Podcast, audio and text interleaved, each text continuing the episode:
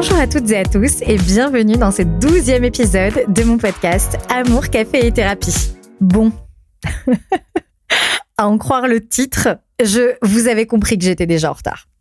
Vous avez compris que à la base cet épisode était censé sortir début janvier, mais une chose en entraînant une autre, euh, voilà, le, mois de janvier a été hyper hyper hyper chargé. Euh, je, suis euh, assez surprise de voir que toutes les semaines, ben là, ne serait-ce que celle-ci en fait pas exception, l'agenda est archi plein. Il se remplit de plus en plus à l'avance d'ailleurs. Donc, euh, donc il y a, y a beaucoup de travail et donc parfois un peu moins de temps pour le podcast, mais je vais tester à partir de fin février un autre mode d'organisation qui me permettra de me dégager, on va dire, encore plus de temps et pour être encore plus régulière dans les épisodes de podcast qui va être quand même mon projet de l'année. Je l'ai décidé. Donc, euh, donc je vais pouvoir euh, amener un peu plus, un peu plus d'épisodes.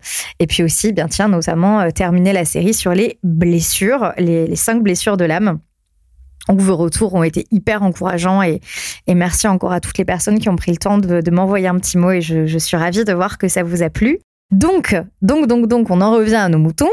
On est fin janvier et je m'apprête à vous sortir 10 conseils pour bien, euh, alors j'allais dire pour bien démarrer, mais on va plutôt dire pour bien vivre cette année 2024. Donc avec un petit peu de retard déjà, je vous adresse mes vœux cette espèce de, de, de, tradition qui devient très vite gonflante dès le 2 janvier, mais je suis polie. Et je vous souhaite avec beaucoup d'amour et d'affection une merveilleuse année 2024. Euh, je vous souhaite qu'elle puisse vous apporter tout ce que vous méritez. L'amour, la santé, la paix. La santé, c'est original ça. La santé, la paix.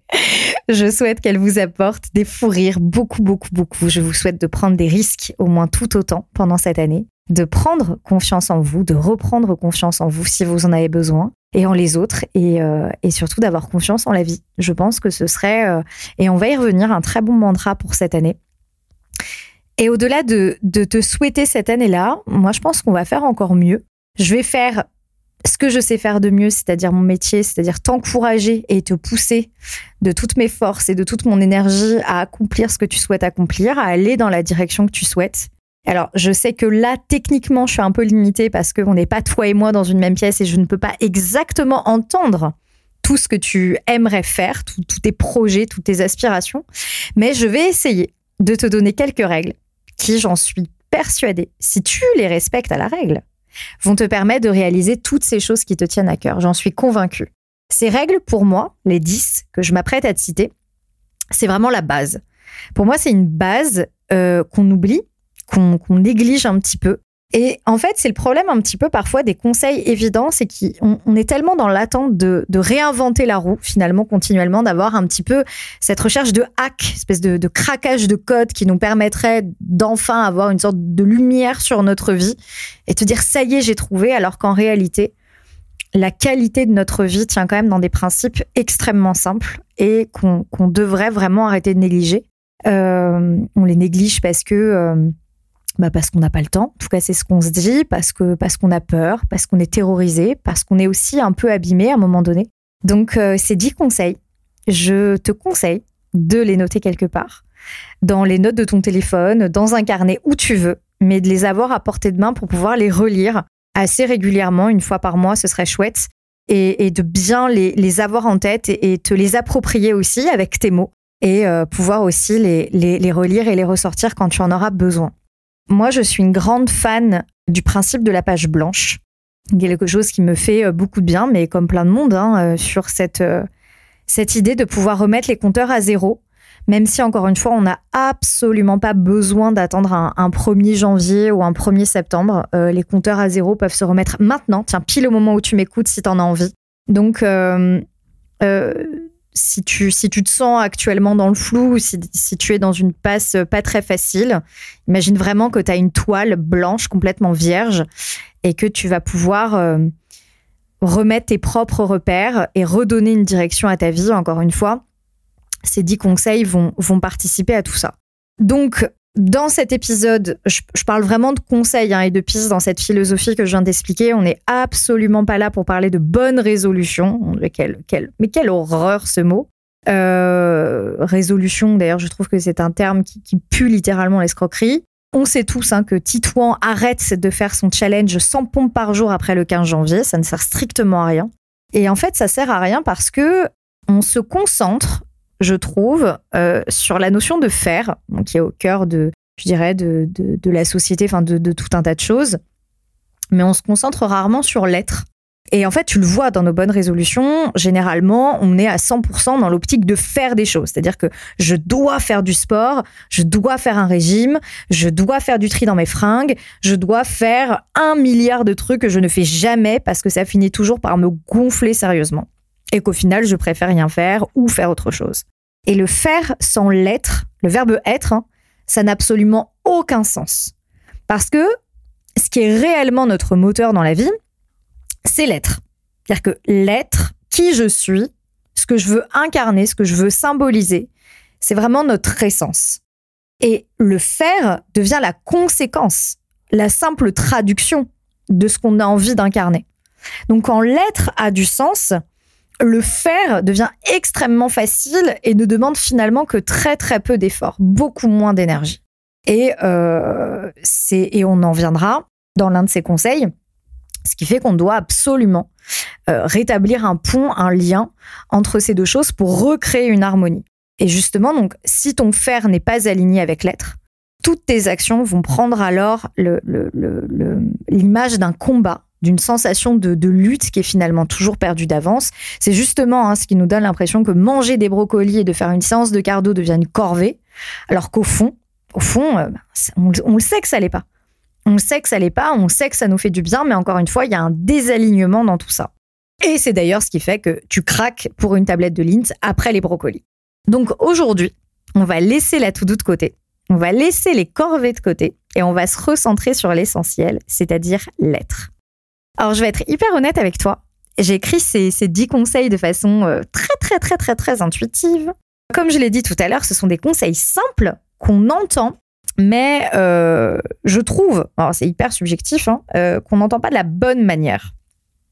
Je vais essayer, je vais essayer pardon, d'y apporter une, une touche un peu supplémentaire. Je pense que tu comprendras euh, quand tu entendras certains concepts. Vraiment, non, vraiment, je trouve que c'est la base. Écoute, pour moi-même, ces propres conseils sont hyper importants. Et je vais en faire un point d'honneur à les respecter tout au long de l'année. On va dire que certains vont sonner pour toi comme une évidence. Mais encore une fois, c'est pas parce que c'est évident qu'on le fait, hein pas du tout. C'est évident qu'il faut manger 5 fruits et légumes par jour, mais ça ne t'a pas empêché de te nourrir exclusivement à base de foie gras et de Ferrero Rocher pendant les fêtes. Donc c'est toujours bien de faire un rappel. Et il y a d'autres points euh, qui peut-être vont venir te chatouiller un tout petit peu. Et si c'est le cas, si c'est le cas, c'est très bien, ne pars pas de suite, c'est qu'on est au bon endroit. C'est qu'on touche la source je dirais, le, point à dénouer. J'étais chez le dentiste il y a quelques jours et quand il a appuyé sur ma dent qui me fait mal, je lui ai pas mis une droite, pas du tout. J'ai pris sur moi et je lui ai fait comprendre que c'était là que j'avais mal. Enfin, c'est surtout mes, mes, cris qui lui ont fait comprendre. Hein. Donc, euh, donc, si ça vient un petit peu te chercher, surtout ne, ne fuis pas de suite ou ne surréagis pas et prends le temps d'écouter aussi ce que la gêne ou l'inconfort a à te dire puisque euh, c'est souvent aussi le signe qu'il y a quelque chose à dénouer. Donc voilà, 10 conseils, 10 conseils qui sont pour moi en tant que thérapeute indispensables et qui, si tu les suis à la lettre cette année, vont t'apporter une année mais paisible, tu vas voir. Oh là là, que ça va être agréable. Une année épanouissante et pleine d'amour. Et tu verras, on va se retrouver en décembre et on fera le point ensemble, tu me diras. Donc encore une fois, un petit carnet à portée de main, les notes de ton téléphone et on y va, c'est parti, sans plus attendre le conseil numéro 1. Alors, conseil numéro 1, laissez la vie vous surprendre. Oui, alors, alors, déjà, je vous entends. Je vous entends d'ici, les réflexions du genre Alors ça, franchement, c'est hyper facile. Non. Non, non, non. Ça a l'air très facile dit comme ça.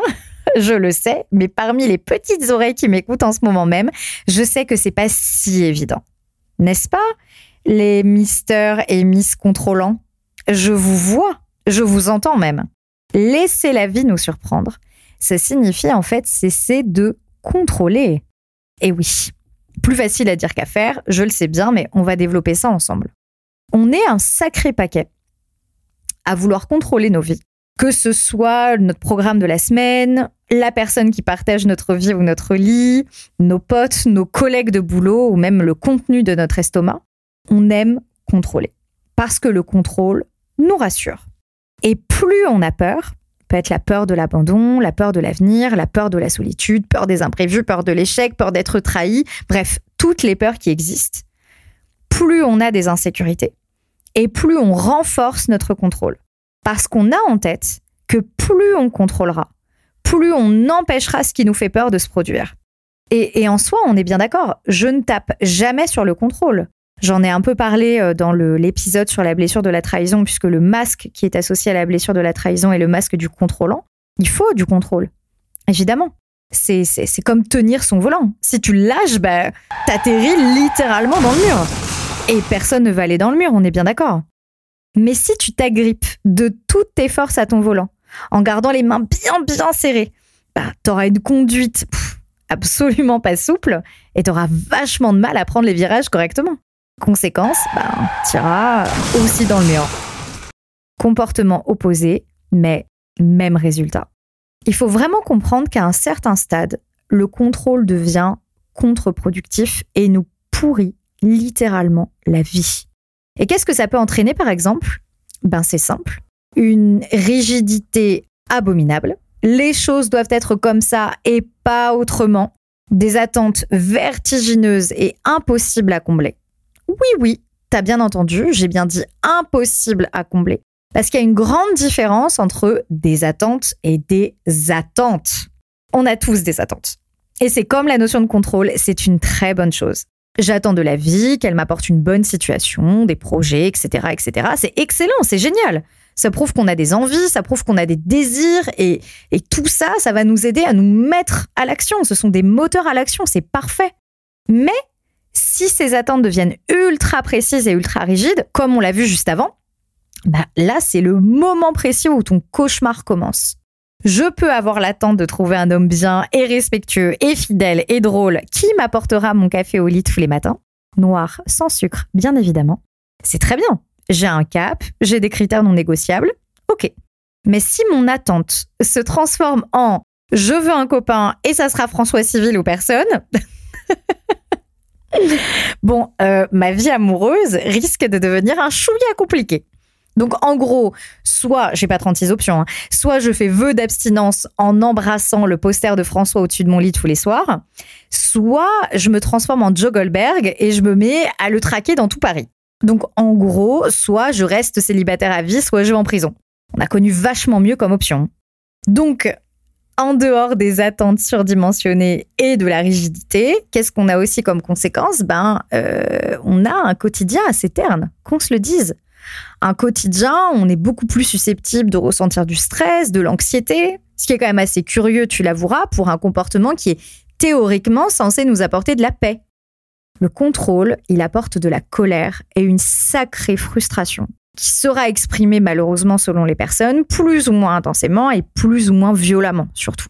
Ce qui mène forcément à la souffrance, à la douleur, à un sentiment d'échec, etc., etc.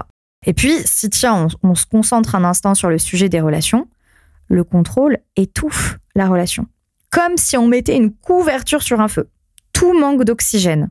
Il n'y a aucune place pour la surprise, pas de place pour la spontanéité, pas de place pour l'autre, en fait, tout court, parce que si tu tolères sa présence, il doit parfaitement coller à ce que tu attends précisément. Mais malheureusement, tu as plus de chances de gagner à l'euro million que d'entendre ton copain ou ta copine te dire précisément exactement ce que tu veux entendre au moment où tu veux l'entendre avec l'intonation que tu veux entendre. Conséquence, hein, je te le donne en mille, des conflits, des tensions, de la frustration, ce qui se termine généralement au bout d'un moment en rupture. C'est normal, ça devient presque inévitable. Et en d'autres termes, le contrôle mène bien souvent à l'isolement. Donc en 2024, s'il te plaît, fais-moi plaisir. Cesse de contrôler ça ne sert à rien. Est-ce que ça t'a rendu plus heureux? Est-ce que ça t'a rendu plus épanoui? Est-ce que ça t'a permis de savourer pleinement ce que tu vivais? Est-ce que ça t'a permis de te projeter dans le futur sereinement? Non, absolument pas. Cette année, j'aimerais vraiment que tu laisses une chance à la vie de te montrer ce qu'elle t'a réservé de plus beau. Que tu laisses une chance aux gens de te surprendre et de te montrer qui ils sont Imagine qu'au lieu de lutter contre le courant, où tu dépenses un niveau d'énergie absolument monstrueux et où tu finis presque par te noyer, eh bien hop, tu te mets sur le dos, position de la planche, et tu te laisses tranquillement et doucement, en sifflotant, guider pour atteindre la prochaine rive. C'est exactement ça. Tu vois, c'est pas plus compliqué que ça. La vie, elle t'envoie jamais dans le mur. Elle a aucun intérêt à t'envoyer dans le mur. En revanche, elle finit par le faire quand tu refuses de voir certains signaux et certains avertissements parce que tu veux tout contrôler, parce que tu veux tout faire comme tu l'as décidé. Lâche la corde. Et quand tes pensées résistent à ça, parce qu'à un moment donné, selon le contexte, elles vont résister, recentre-toi. Refais le calme en toi et rappelle-toi, remémore-toi tout un tas de situations où finalement le contrôle ne t'a pas aidé et ne t'a pas protégé comme tu l'avais espéré. C'est une fausse bonne solution. Conseil numéro 2, vivez de façon qualitative. Hmm, je l'aime beaucoup ce conseil. La qualité. J'ai la sensation qu'on a tous de plus en plus de mal à vivre de façon qualitative. Bon, c'est assez subjectif, mais euh, je vais quand même te partager ma vision des choses et tu me diras ce que t'en penses. Notre mode de vie, même si on n'en prend pas toujours conscience, pourrait se symboliser en deux mots. Survivre et subir. Je répète, survivre et subir. Et c'est la suite logique du conseil numéro un, si tu veux, qui est de ne pas contrôler et de laisser la vie nous surprendre. Quand tu contrôles, ça signifie que tu es constamment sur le qui-vive, prêt à réagir au moindre signal, au moindre bruit. Et donc, du coup, dans cette philosophie, c'est la peur qui t'anime, c'est la peur qui te drive. Et c'est là où tu te rends compte qu'en fait, tu es dans la survie. Et dis-moi où est le plaisir dans tout ça? Le plaisir, il est interdit. bah non, t'imagines. Si je suis trop heureuse, j'ai une tuile qui va me tomber sur la tête, donc j'en profite surtout pas. Bah ce serait dommage. Bah oui, bah t'as raison. Quand on est dans la survie, on mène une vie terne et très anxieuse. Et je dirais surtout que notre vie, elle se rétrécit. Comme quand Kevin lave ton pull en cachemire avec ses fringues de sport à 60 degrés. Voilà, bah, ça rétrécit. Tout pareil. Notre monde se rapetissit pour avoir un meilleur contrôle et limiter les risques.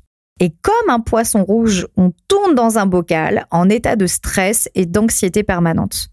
Et on s'oublie complètement. Alors cette année, remets-moi de la qualité. Reconstruis-moi une vie basée sur le plaisir en augmentant tes standards, en reprenant une maîtrise sur les choses sur lesquelles tu as un réel impact pour le coup. Demande-toi comment tes relations pourraient être plus qualitatives, plus fortes, plus impactantes, plus aimantes. Demande-toi comment la relation avec toi-même pourrait être plus qualitative aussi. Demande-toi comment ta vie professionnelle pourrait être plus qualitative aussi. Demande-toi comment tes jours de repos, tiens, pourraient être plus qualitatifs au lieu de répéter tous les week-ends Instagram, Netflix sur le canapé. Autorise-toi à choisir le meilleur dans ce que tu mets dans ton estomac, dans les choses que tu consommes, dans les vidéos que tu regardes, dans les interactions que tu as avec les autres, dans les expériences que tu vis. Élève le niveau de jeu, élève le niveau, élève tes standards et par conséquent le plaisir qui est associé à tout ça. Mets-moi de la beauté dans ton quotidien et s'il te plaît, mets ton énergie au bon endroit. OK? Alors, conseil numéro 3, soyez vulnérable. oh, je l'adore celui-là. Oh, c'est mon préféré. C'est mon préféré.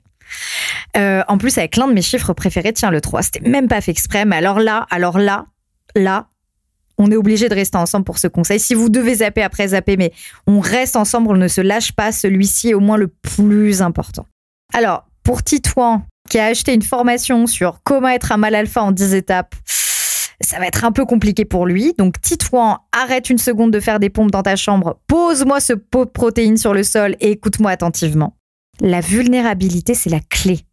J'insiste. Non, vraiment, je vais me répéter, mais si, si, tu ne dois retenir qu'un seul conseil, je t'en supplie, retiens celui-ci. Parce que si on se bougeait tous un peu les fesses, le monde se porterait quand même vachement mieux et on aurait des relations bien plus qualitatives. On vivrait des relations harmonieuses, équilibrées, épanouissantes et sereines. Oh, ça serait bien, non? Enfin, en tout cas, moi, ça me donne envie. Je sais pas toi, mais moi, ça me donne envie. Personnellement, j'en ai parlé dans le podcast aussi sur la blessure de la trahison. J'ai un profil contrôlant. Sincèrement, hein, mes proches me reconnaissent tous très bien dans les caractéristiques, même si, encore une fois, j'ai beaucoup évolué. Et l'expérience de la vulnérabilité, c'est probablement la pire pour moi. Sincèrement, je pense que t'as pas idée à quel point c'est un niveau de, torture. Euh, c'est très très très compliqué puisque j'ai vraiment la sensation, euh, un, de me mettre complètement à poil. Quand même pas une expérience super agréable. Enfin, ça dépend avec qui, mais dans l'absolu, c'est pas toujours euh, hyper hyper confortable. Et, et, et, en plus de ça, j'ai vraiment la sensation dans ces moments-là que le, le sol s'ouvre sous mes pieds. J'ai une notion d'effondrement à ce moment-là qui est très, très, très, très forte et de mise en danger qui est extrêmement forte.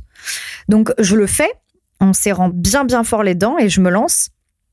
Mais cette euh, sortie énorme de ma zone de confort est ce qui m'a permis d'avoir les relations les plus qualitatives qui existent. Et je vais rapidement te prendre l'exemple assez récent hein, euh, avec une, euh, un exemple que j'ai vécu avec une amie qui s'appelle Gwen, euh, que tu connais peut-être si tu me suis sur Instagram. C'est une, amie extrêmement proche. Et, et pour la petite histoire avec Gwen, elle sait pas du tout que j'en parle, donc, donc elle va bien rire en, en, écoutant, en écoutant ce passage. Gwen et moi, on, on était amis. Euh, et, j'avais un rapport avec Gwen assez, euh, assez particulier parce que je mettais toujours une petite réserve avec elle. Et elle le ressentait. Forcément, en plus, Gwen euh, est quelqu'un qui ressent tout très fort. Et je sentais bien, hein, un peu comme l'éléphant au milieu de la pièce. C'est-à-dire qu'on sent toutes les deux qu'il y a un malaise, mais on fait comme si on ne le voyait pas.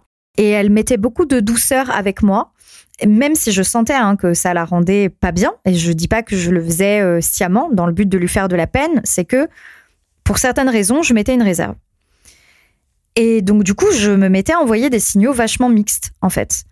Et euh, je lui montrais d'un côté que j'avais envie qu'on fasse grandir notre amitié, mais de l'autre, je lui fermais un peu la porte. Donc, c'était très étrange pour elle. Et un jour, une dispute a éclaté entre elle et moi. Et elle, elle a été complètement vulnérable. C'est-à-dire qu'elle s'est complètement autorisée à, à se mettre à nu. Et je sentais qu'il fallait que je le fasse, mais moi, je n'arrivais pas à le faire au même degré d'honnêteté et d'authenticité qu'elle. C'était trop difficile pour moi. Et donc, quelque part, la dispute avait permis de crever un peu l'abcès, mais pas complètement parce que moi, j'avais pas joué les jeux. Et un jour, complètement par hasard, on a eu la discussion. Mais vraiment, la discussion. Et là, j'ai fait ce que j'avais jamais réussi à faire avec elle, c'est que je me suis complètement montrée vulnérable. Moi aussi, je me suis mise à poil et j'ai euh, partagé avec elle voilà, certaines choses euh, sur mes ressentis, etc., sur ce qui faisait que j'avais une réserve. Et ce qui était abominable pour moi. J'avais vraiment l'impression de, sauter dans le vide. Et depuis ce jour-là, mais vraiment, depuis ce moment-là, notre amitié s'est complètement transformée. Mais vraiment, c'est-à-dire que je ne saurais même pas qualifier ça. Il y a eu un avant et un après. Et notre amitié, pour moi, n'a jamais été aussi forte et aussi belle et aussi puissante que maintenant. C'est-à-dire que je me sens complètement connectée à elle. J'ai un degré de confiance qui est assez euh, compliqué pour moi. Euh, un degré de confiance, euh, je dirais aveugle, littéralement, envers Gwen. Et depuis que cette connexion s'est installée, c'est vraiment de par ce moment, encore une fois, elle avait, fait ce, cet effort-là avant moi, et quand j'ai réussi à le faire à mon tour, il y a une fluidité qui est inexplicable. Et c'est ce qui fait qu'on se comprend euh, à demi-mot et que euh, on, devine chez l'autre certaines choses et que euh, parfois les mots sont de trop. Donc vraiment, c'est un stade d'amitié qui est assez, assez dingue. Et en fait, ça m'a pas insécurisé. En fait, de par l'expérience de la vulnérabilité, c'est là où je veux en venir, c'est que je me, je, je me suis jamais sentie autant en sécurité que depuis cet instant avec elle. Et c'est l'une des illustrations, c'est pas du tout pour parler de moi ou pas l'objet du podcast, mais c'est pour te donner un exemple concret de ça fait peur, mais quand tu dépasses cette barrière, tu arrives dans une sorte de nouveau monde où le lien prend une autre dimension et une autre intensité et une confiance exceptionnelle qui naît. Alors, qu'on se le dise quand même, euh, en amour, c'est quand même vachement plus complexe. Parce que Gwen, elle n'avait pas peur, elle. Enfin, elle n'avait pas peur. Elle, j'imagine qu'elle avait peur comme tout le monde, mais euh, c'est elle qui m'a ouvert les bras et j'ai réussi à sauter quand je me suis sentie capable. mais en amour, généralement, on est deux à être complètement flippés de sauter. Hein. Et ça donne souvent un truc du genre Saute. Non, toi, saute. Non, toi, vas-y, saute en premier et j'y vais après. Non, si je saute, tu sauteras pas. Donc, euh, non, vas-y, toi d'abord. Et au final, euh, je te le donne en mille, personne ne saute. Donc personne ne s'ouvre. Personne ne s'ouvre et, c'est là où on en arrive dans des relations basées sur du rapport de force, sur des stratégies, sur de la manipulation, etc. euh, juste pour se protéger d'une façon extrêmement maladroite. Et la frustration de voir que le lien est insécure fait que on va avoir des réactions bah, basées sur l'insécurité, la fuite ou l'attaque par exemple, et, euh, et c'est un cercle vicieux. Donc là où je veux en venir, c'est qu'à chaque fois que j'ai fait l'expérience de m'ouvrir à l'autre en relation, la qualité du lien été renforcée. Et si ça ne l'a pas été, moi personnellement, ça m'a permis de partir en paix et en cohérence surtout avec moi-même. Et c'est toujours ce qui m'a permis de clore définitivement l'histoire sans rester sur une sensation d'inachevé. J'ai eu une relation de 7 ans avec un homme qui me connaissait littéralement par cœur et qui aimait chacune partie de moi, même les plus difficiles ou les plus sombres. Et c'est aussi ce qui a permis qu'on se sépare en bons termes parce que la relation était très saine. Et je sais que c'est un critère perso, hein, très très très important pour moi. Un homme qui ne s'ouvre pas, un homme qui établit des stratégies, qui ne communique pas et qui se ferme, c'est impossible. Parce que moi aussi j'ai peur, moi aussi je me ferme. Mais dans l'idée, ce serait quand même vachement cool d'avoir peur à deux et de sauter à deux en même temps. Elle est là pour moi l'évolution et la beauté de la relation. C'est pas dans le fait de trouver quelqu'un de fini, parce que nous-mêmes on l'est pas. Mais dans l'idée, c'est d'avoir cette volonté d'apprendre et de grandir ensemble. Et ça, je trouve ça extraordinaire dans une relation. Aucun lien puissant, intense et épanouissant ne pourra réellement se construire si on reste en surface. Parce qu'on n'aura jamais la sensation d'être aimé pour qui nous sommes réellement. J'avais déjà parlé de l'intimité émotionnelle dans l'épisode 7 sur le triangle amoureux. Je crois que c'est le 7.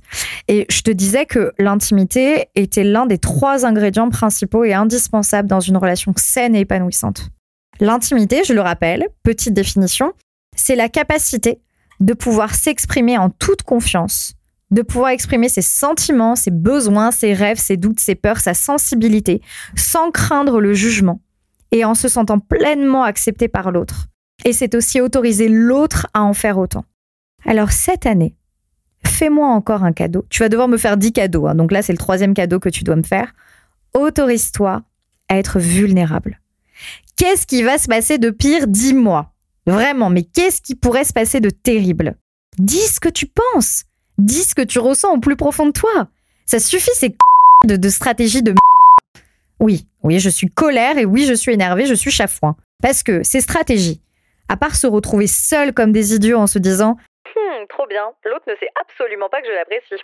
J'ai complètement gagné. Mais t'as gagné quoi? T'es triste et t'es seule. C'est n'importe quoi, t'as rien gagné du tout.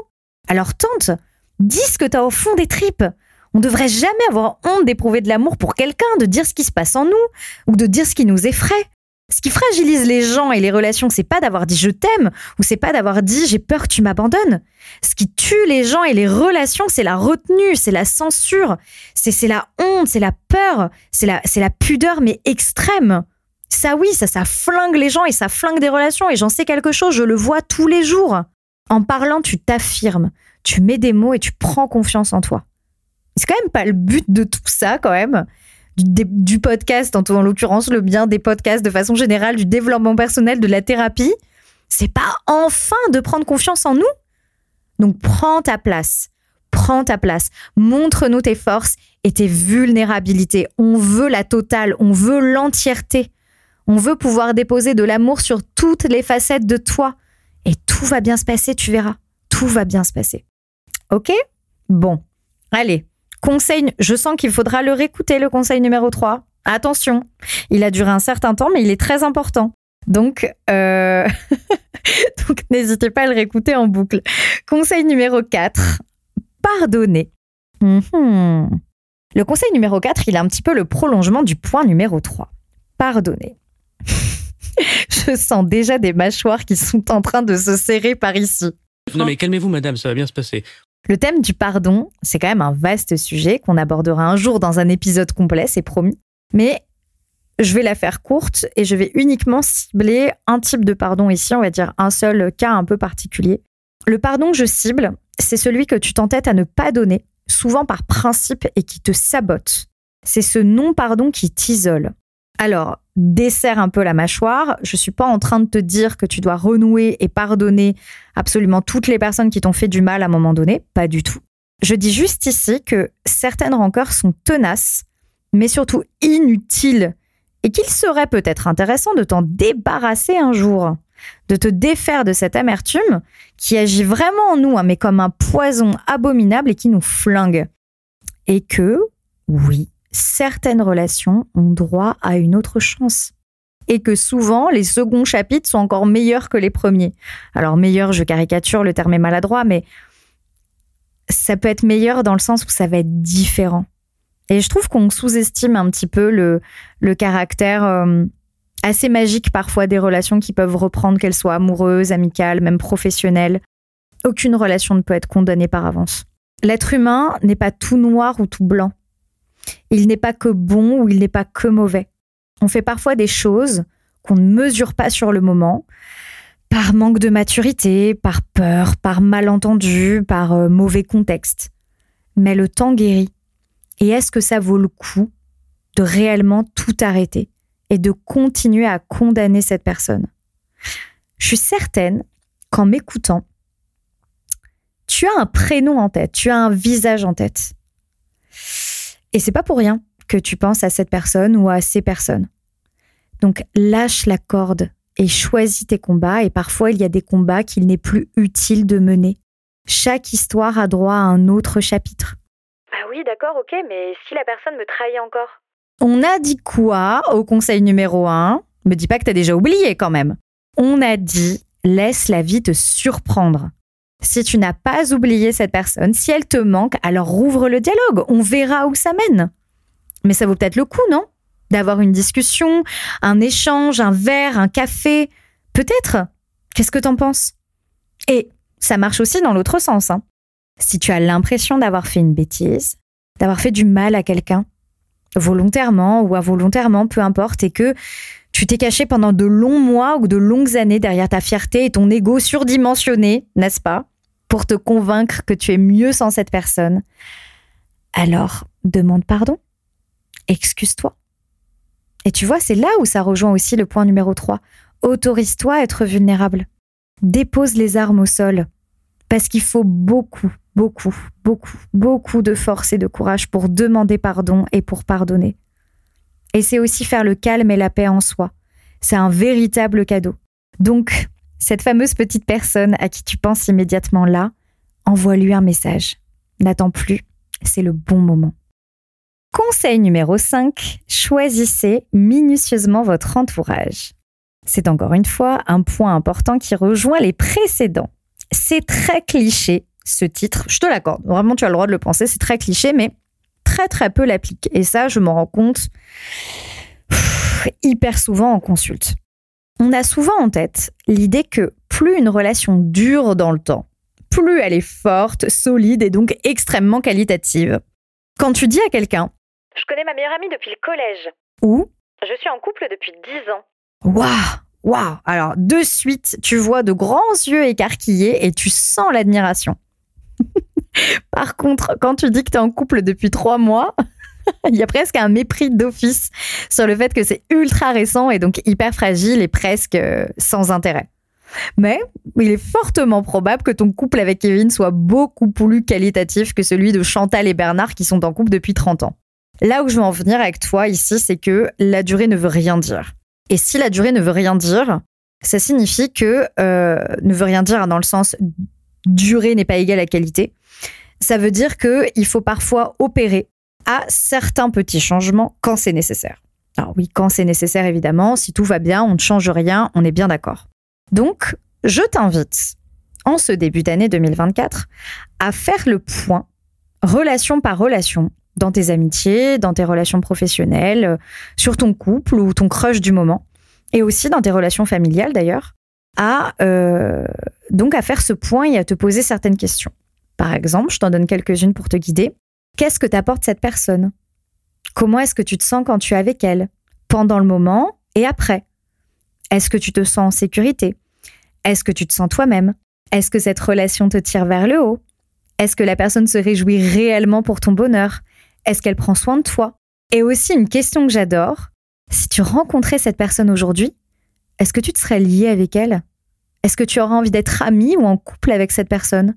Si les réponses sont mitigées, voire carrément négatives, demande-toi clairement ce qui te fait tenir, ce qui te fait rester. Est-ce que ce sont les souvenirs, l'espoir, la culpabilité ou certains impératifs, par exemple financiers ou familiaux, qui, font tenir ta relation? Prends vraiment le temps d'évaluer toutes ces relations et essaye de faire cet exercice par écrit. Parce que l'écrit nous permet de, de, consigner beaucoup de choses et de prendre un énorme recul qu'on n'a pas quand on est tout le temps dans notre tête et Dieu sait à quel point on est tout le temps dans notre cerveau. Et si tu relèves avec euh, ces questions, et tu peux t'en poser bien entendu plein d'autres, hein, c'est juste pour te mettre sur la voie, si tu relèves que certaines ne participent clairement pas à ton bien-être, tu as le droit de t'en éloigner. Ces personnes peuvent mal le prendre, oui, elles auront le droit de se sentir rejetées, mais tu n'es pas responsable de leurs émotions. Par contre, tu es responsable de ton bien-être. Donc cette année, en 2024, s'il te plaît, encore, ben c'est le cinquième cadeau, entoure-toi de personnes saines, aimantes et drôles. Fais-moi ce cadeau-là, s'il te plaît. C'est, je veux que ça paraisse ringard de mal s'entourer, d'accord? En, 2024, on n'a plus le droit d'avoir un entourage qui est euh, déséquilibré, qui est cabossé, qui est nul, qui est pas finalement pas à ta hauteur, d'accord? Fais de la place à des personnes pétillantes qui ont à cœur ton bonheur, qui te laissent être toi-même sans jugement et avec beaucoup de tendresse. Entoure-toi de ces personnes qui voient le meilleur en toi, qui participent à ta confiance, à ton évolution, à tes progrès, à, tout ce que tu vas entreprendre. Et je nous fais juste un petit mot, c'est que si c'est ce que tu recherches chez les gens, essaye aussi d'être un petit peu cette personne. Ce serait cool d'incarner toutes ces qualités. Et je te laisse méditer sur ce point, j'en dirai pas plus pour le moment. Conseil numéro 6, prends soin de toi. Alors là, Là, je pense qu'on peut pas être plus dans le cliché, puisque je pense qu'un post sur deux sur Instagram parle du fait de prendre soin de soi. Et euh, donc, j'ai fait un épisode sur le sujet. Euh, je crois que c'est l'épisode 5 qui est euh, l'un de mes épisodes préférés avec celui sur la Creuse ou les Seychelles. vraiment, j'adore ces deux épisodes. Et non, non, c'est vraiment un, bah, tout début, début de, cet épisode, je t'avais dit que certains conseils seraient plus ou moins évidents, mais que j'allais essayer d'aborder un angle un peu différent. Et je faisais carrément référence à ce genre de points. Euh, il y a, euh, comme à chaque fois sur les réseaux, une énorme dérive parfois de certains concepts, euh, où ces dérives-là, à mon sens, peuvent même devenir dangereux. Je, vais t'expliquer pourquoi je te dis ça. donc déjà, le soin aujourd'hui, prendre soin de soi, tu vas me faire ce sixième cadeau, euh, tu vas le faire. tu vas le faire dans le sens où il n'y a pas d'autre option que celle-ci. C'est-à-dire que tu es coincé avec toi. Donc, euh, donc on n'a pas le choix. On a très clairement envie de te dire qu'on n'a pas le choix. Et on va arrêter de se taper dessus et de se, de se parler pardon, avec cette voix aussi rude avec soi-même. Euh, j'ai une voix euh, abominable moi-même envers moi à certains moments et j'essaie d'être très vigilante par rapport à ça. C'est fou comme on peut prendre soin des gens. Je parle même pas de mon métier, hein, mais être euh, tenté de prendre soin des autres de façon générale et avoir parfois très peu d'égards pour soi-même. Donc on doit être vigilant là-dessus. C'est hyper important, j'assiste. Euh, je prends presque un ton autoritaire. Hein. Je suis vraiment désolée avec ça, mais, mais vraiment parce que cette façon parfois de se parler et de se rabaisser soi, c'est quelque chose qui, qui est intolérable finalement et on a besoin de douceur et nous sommes les premières personnes à, à pouvoir pourvoir à cette forme de douceur et cette forme de respect, cette forme de tendresse. Donc, euh, on doit faire attention. Euh, le soin, ça passe par tout un tas de choses. Ça passe par le fait de bien se parler, ça passe par le fait de euh, remettre, et on l'a dit aussi tout à l'heure, donc tous les points se reliant, par le fait de mettre du plaisir dans sa vie, euh, de faire réellement des choses euh, qui nous apaisent, qui nous font du bien, qui nous réconfortent. Et justement, prendre soin de soi est une notion qui commence à devenir complexe parce que la douleur et le plaisir se mélangent aujourd'hui d'une façon extrêmement fine, si bien qu'il est très difficile de se faire les bons repères. En fait, le soin aujourd'hui, c'est devenu quelque chose d'extrêmement ambivalent. On est nombreux à faire des choses qui en apparence nous font du bien, mais qui en réalité profondément nous font du mal et nous abîment. Je vais donner des exemples, tu vas de suite comprendre. Pour échapper à la douleur, par exemple, tu vas te noyer dans un milliard d'activités et un agenda surchargé. C'est censé te faire du bien, c'est trop bien. euh, tu sors voir tes copines, tu fais un milliard d'expos, tu as toujours des choses de prévues, c'est super. Mais en réalité, tu accumules une fatigue physique et émotionnelle complètement dingue et tu te fuis littéralement. Pour échapper à la douleur, tu négliges ton hygiène de vie, que ce soit l'alimentation, le sommeil ou une activité physique. C'est censé te faire du bien, sauf qu'à un certain stade, tu perds confiance en toi, tu es beaucoup plus fatigué et tu te sens mal dans ta peau. Pour échapper à la douleur, tu te noies dans le sport. C'est censé te faire du bien, mais tu finis par te blesser et par te faire mal. Pour échapper à la douleur, tu vas procrastiner une tâche qui t'effraie, tu vas te reposer, dormir, faire tout un tas d'autres choses. C'est censé te faire du bien, mais plus tu repousses ta tâche et plus ton angoisse monte et plus tu te sens mal. Pour échapper à la douleur, tu sors boire un verre avec tes amis. C'est censé te faire du bien, sauf que tu sors 5 soirs par semaine et tu réalises que ta consommation d'alcool est beaucoup trop élevée et finit par t'abîmer. Tu vois où je veux en venir? Le bien et le mal sont souvent les deux facettes d'une même pièce. Alors, quand je dis bien et mal, on est d'accord, c'est pas du tout dans le sens moralisateur. hein. C'est dans le sens plaisir-douleur. Il y a des choses qui semblent nous faire du bien, donc qui participent au fait de prendre soin de nous en apparence, mais qui causent bien plus de dégâts. Et à l'inverse, il y a ces choses qui font mal en apparence, donc qui n'ont pas l'air d'être dans le soin, en tout cas de soutenir le soin, mais qui en réalité nous procurent beaucoup, beaucoup de bien. Et la force de l'être humain et sa maturité aussi réside dans le fait d'accepter la bonne souffrance, celle qui l'aide à s'élever et à s'en préserver. En fait, on est devenu dans une, on, est devenu, euh, euh, ce qui est fou hein, quand même quand il réfléchit, euh, je trouve allergique à toute forme de souffrance qu'on souhaiterait éviter. Euh, et d'ailleurs, alors ça, je l'ai noté, c'est quelque chose, ah, ça a fait réagir, mais c'est pas grave. Euh, je trouve qu'on tombe dans une société qui est devenue allergique à une forme de culpabilité, donc on, ne peut vraiment rien dire sous peine de culpabiliser les gens, et je vous expliquerai pourquoi est-ce que je vous dis ça, et vraiment j'en ferai un épisode euh, complètement à part entière que j'ai déjà un peu commencé à écrire. Je pense que je vous ferai ça soit entre deux épisodes de La blessure de l'âme, soit quand j'aurai terminé. Euh, mais alors là, vraiment, euh, vraiment, c'est un point, euh, un point qui m'effraie un petit peu. En fait, on, on ne veut plus de souffrance. Et on ne se rend pas compte à quel point cet évitement de la souffrance ne fait qu'en rajouter, mais de façon considérable. Et je vous invite vraiment à réfléchir à ça, c'est-à-dire à ce qui, court terme, vous anesthésie un petit peu, et réfléchir aux conséquences de ces actes à long terme et voir ce que ça entraîne. Et très souvent, et je le remarque tous les jours, les conséquences de ces stratégies d'évitement, pardon, sont catastrophiques et causent vraiment des dégâts. Et qu'il faudrait accepter de souffrir un tout petit peu au début, mais de choisir la bonne souffrance, d'accord Pour réussir à retrouver un sentiment de paix à moyen terme et à long terme. Donc, quand tu réfléchis à des actes qui sont censés prendre soin de toi, réfléchis bien à la portée à court terme, moyen terme et long terme de ces actes et est-ce que ceux-ci sont en accord avec réellement ce qui te fait mal ou ce qui t'abîme? Est-ce que ça t'aide vraiment à t'élever? Est-ce que ça t'aide vraiment à évoluer?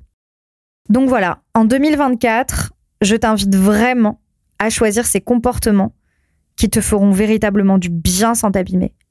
Et ça exigera dans certaines situations de ne pas chercher à compenser systématiquement la douleur et d'y faire face. De lui laisser un peu de place pour en apprendre sur elle et mieux l'apprivoiser pour ensuite la laisser partir. Mais bien sûr, on est bien d'accord puisque j'ai l'air d'être un petit peu relou avec mon dialogue. Bien sûr que tu peux t'autoriser et que tu dois t'autoriser un milliard de réels plaisirs.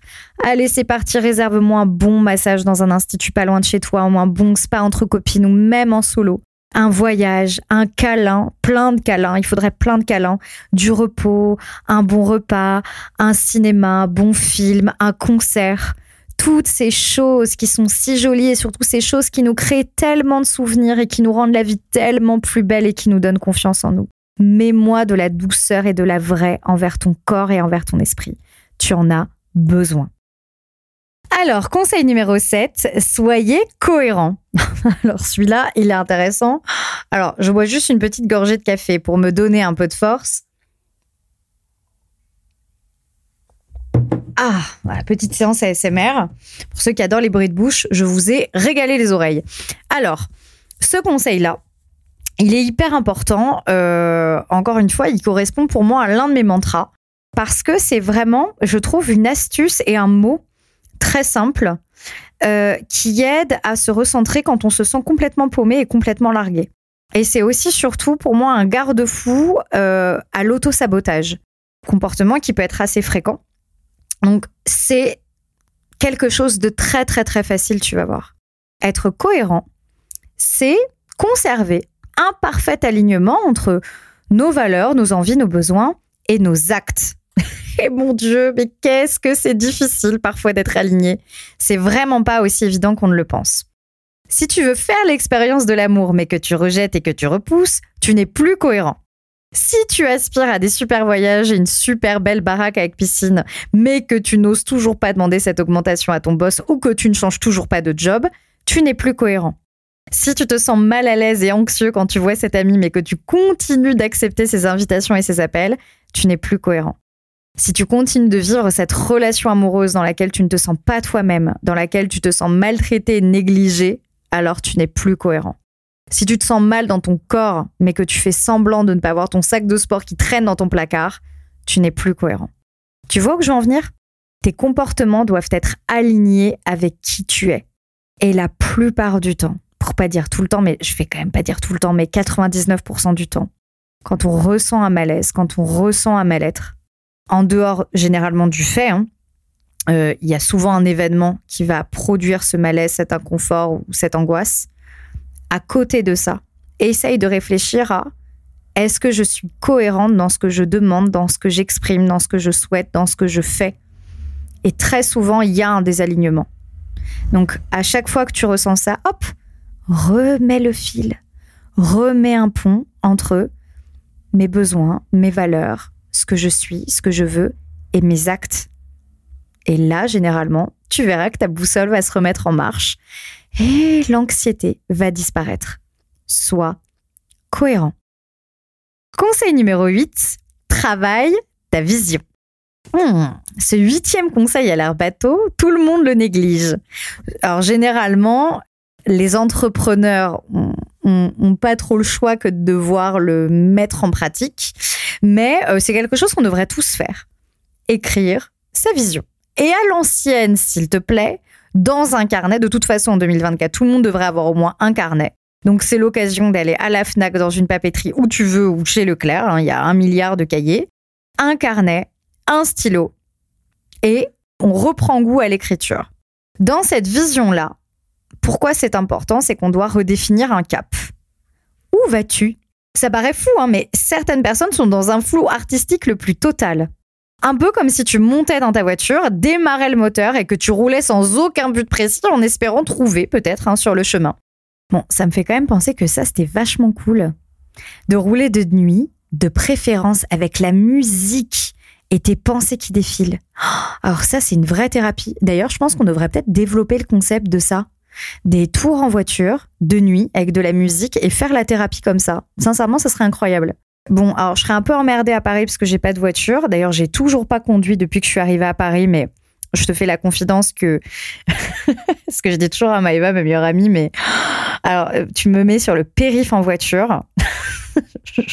Non, je fais un AVC. Très sincèrement, je ne survis pas. Déjà, je n'arriverai même pas à atteindre le périph'. Catastrophe. Ah ouais, non, je suis incapable de conduire ici. J'ai une admiration sans borne hein, pour euh, les Parisiens. Et non, non, j'en serais, euh, j'en serais, et je serais dangereuse en plus. Hein, donc de toute façon, je pense qu'on on rate pas grand chose. Euh, mais à l'époque, quand je conduisais, donc quand je vivais dans le sud et que j'avais ma petite voiture, j'adorais ça, prendre la voiture et quand t'es pas très bien, tu, mets les musiques les plus badantes que tu as dans ta playlist et tu laisses tes pensées un petit peu défiler. C'est euh, extraordinaire et beaucoup trop sous-côté. Mais c'est vrai que c'était quand même une époque merveilleuse. Hein. On pouvait quand même s'offrir le luxe de cramer de l'essence pour rien. C'était vraiment incroyable. Donc bref, à part ce genre de cas et d'exutoire, ben, c'est quand même plus sympa de conduire quand tu sais précisément où tu vas et quand tu as un cap.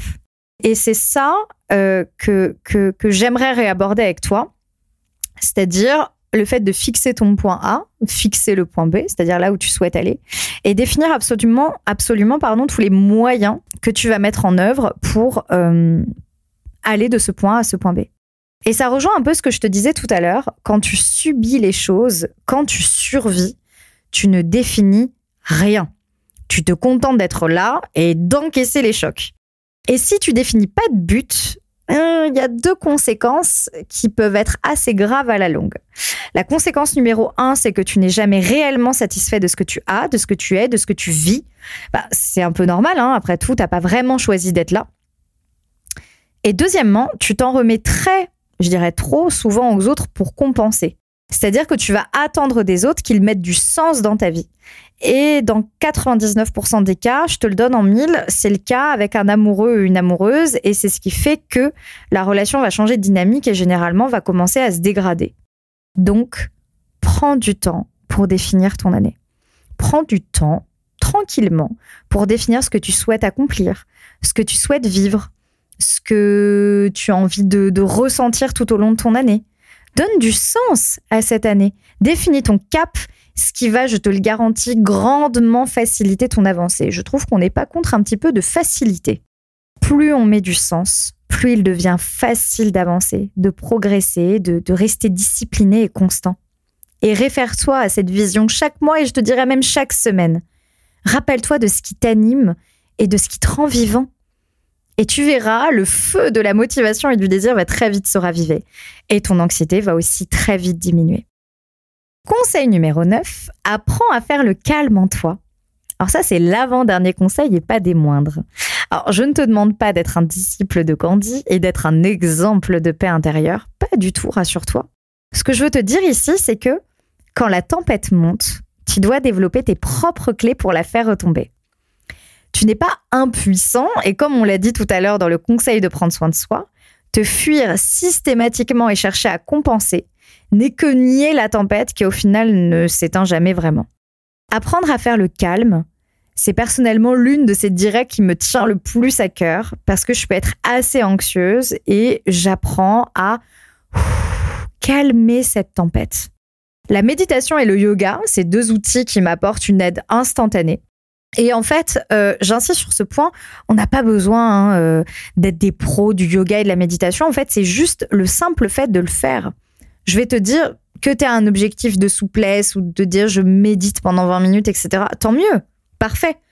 Mais en soi, c'est pas ce qui apportera le plus de bénéfices. Ce qui apporte 90% des bénéfices, c'est juste le fait de le faire. C'est tout.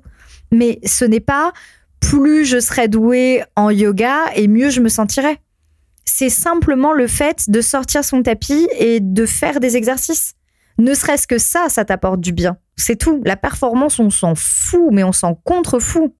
Et encore une fois, euh, bah, ces deux outils dont, tout le monde parle, avec euh, les techniques de cohérence cardiaque, euh, de respiration profonde, et on snob tout ça parce que ça nous paraît trop évident pour que ça fonctionne. On a le culot de penser que c'est trop simple alors qu'en fait, la solution est sous notre nez depuis le début.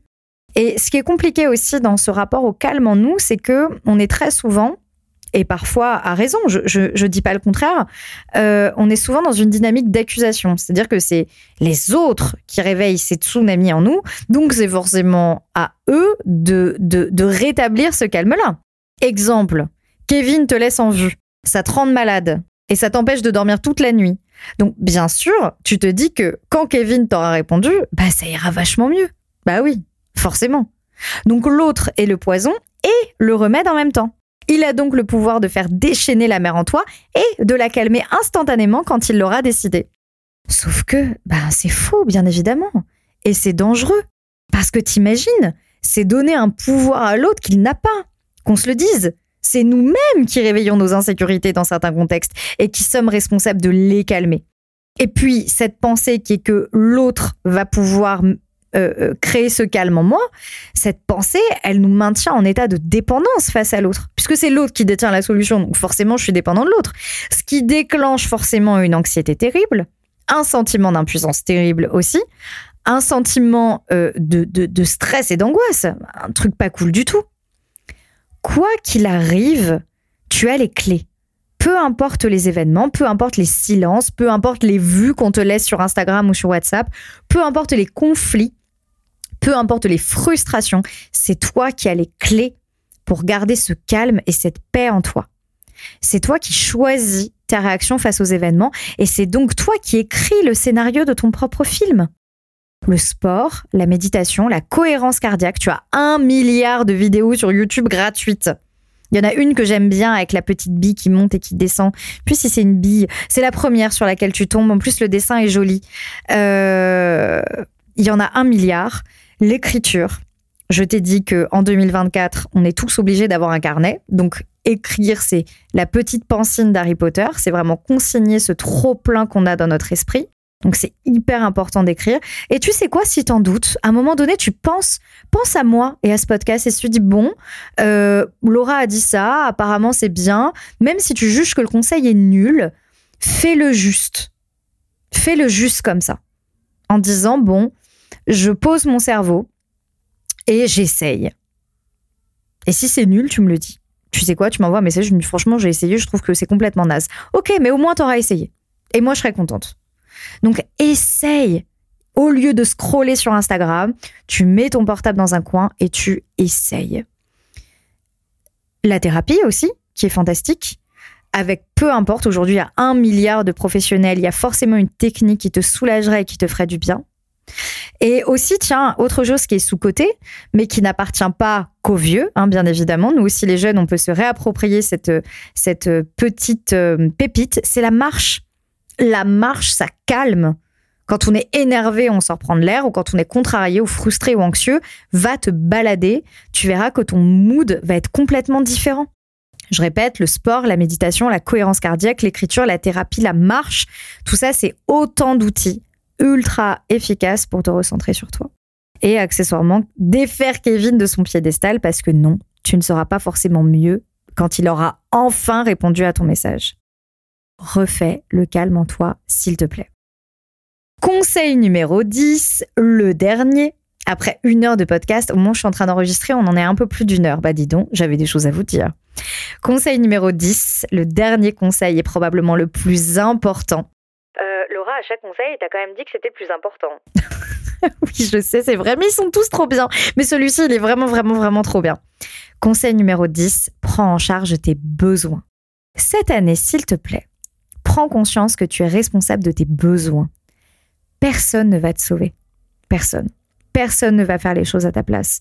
Personne ne va venir te donner naturellement ce dont tu as besoin si tu ne l'as pas demandé clairement. Tu es responsable de ta propre satisfaction. Ce qui signifie qu'il va falloir un petit peu mouiller le maillot. Il va falloir se dépasser. Il va falloir évoluer. Il va falloir continuer d'avancer. Et il va falloir aussi communiquer clairement. Oui, j'ai bien dit. Clairement, on arrête les sous-entendus. Et pas que les sous-entendus, hein.